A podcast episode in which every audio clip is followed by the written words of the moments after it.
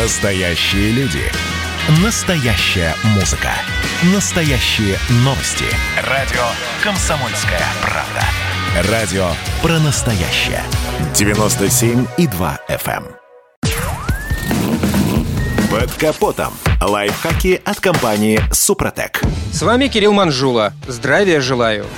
Ничто на свете не может блестеть вечно. Тускнеют даже бриллианты, которые время от времени необходимо чистить. Что уж там говорить о фарах автомобиля. Но если внешнее стекло оптики можно отполировать, то что делать с внутренними отражателями? Увы, но по прошествии лет в результате рассыхания уплотнителей, повреждений и прочих негативных факторов световые приборы начинают пропускать внутрь пыль и грязь, которые оседают на отражателях и защитном стекле. В результате оптика перестает быть эффективной, а следовательно снижается видимость, что в свою очередь напрямую влияет на безопасность вождения. К процессу восстановления фар можно подойти основательно, найти солидную мастерскую и потратить весьма увесистую сумму денег. Можно потратить еще больше денег и купить новые фары. Впрочем, есть способ отреставрировать оптику изнутри своими руками. Если внешняя полировка не помогла и есть уверенность, что именно отражатель требует чистки, то сделать это можно через отверстие под лампы.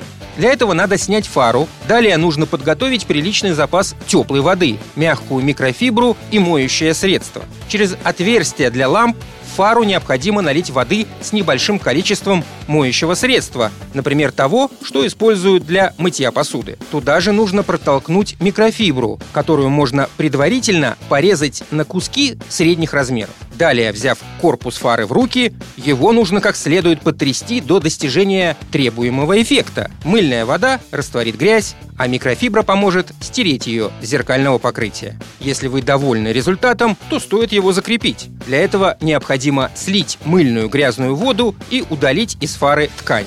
Далее, чтобы смыть остатки пыли и пены, нужно залить в фару дистиллированную воду, которая не оставляет разводов при высыхании. После того, как фару хорошо прополоскали, ее надо высушить. Сделать это можно как естественным способом, так и с помощью фена. Только сушить надо очень осторожно, предварительно выставив температуру прибора на минимум. Важно помнить, что теплый воздух может деформировать пластмассовые детали. При сушке фару необходимо зафиксировать отражателем вниз, не переворачивать и не менять ее положение.